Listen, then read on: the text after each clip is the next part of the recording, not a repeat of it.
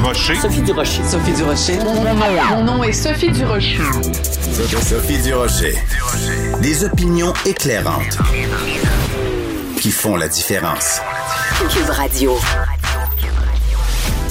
Bonjour tout le monde, bon mercredi, j'espère que vous vous portez bien. Merci d'avoir choisi Radio. Écoutez, très rapidement, je veux attirer votre attention sur un éditorial, une opinion dans le New York Times qui se penche sur la question de la vaccination et qui dit qu'il faut changer notre façon de voir cette campagne de vaccination.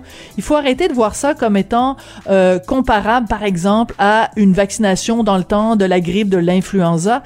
Il faut voir cette campagne de vaccination, comme si, euh, comme pays, comme État, on était l'objet d'un acte de bioterrorisme. Et il faut que toutes, toutes, toutes, toutes, toutes nos énergies soient concentrées là-dessus, que ce soit la priorité et qu'on en fasse vraiment comme si on était victime d'une attaque. Et je pense que ça s'applique bien sûr aux États-Unis, mais pourquoi on n'adopte pas cette mentalité-là, cette euh, façon de faire-là ici au Québec? Quand j'ai vu cet éditorial dans le New York Times, j'ai poussé un admiratif ben voyons donc, ils l'ont l'affaire les Américains.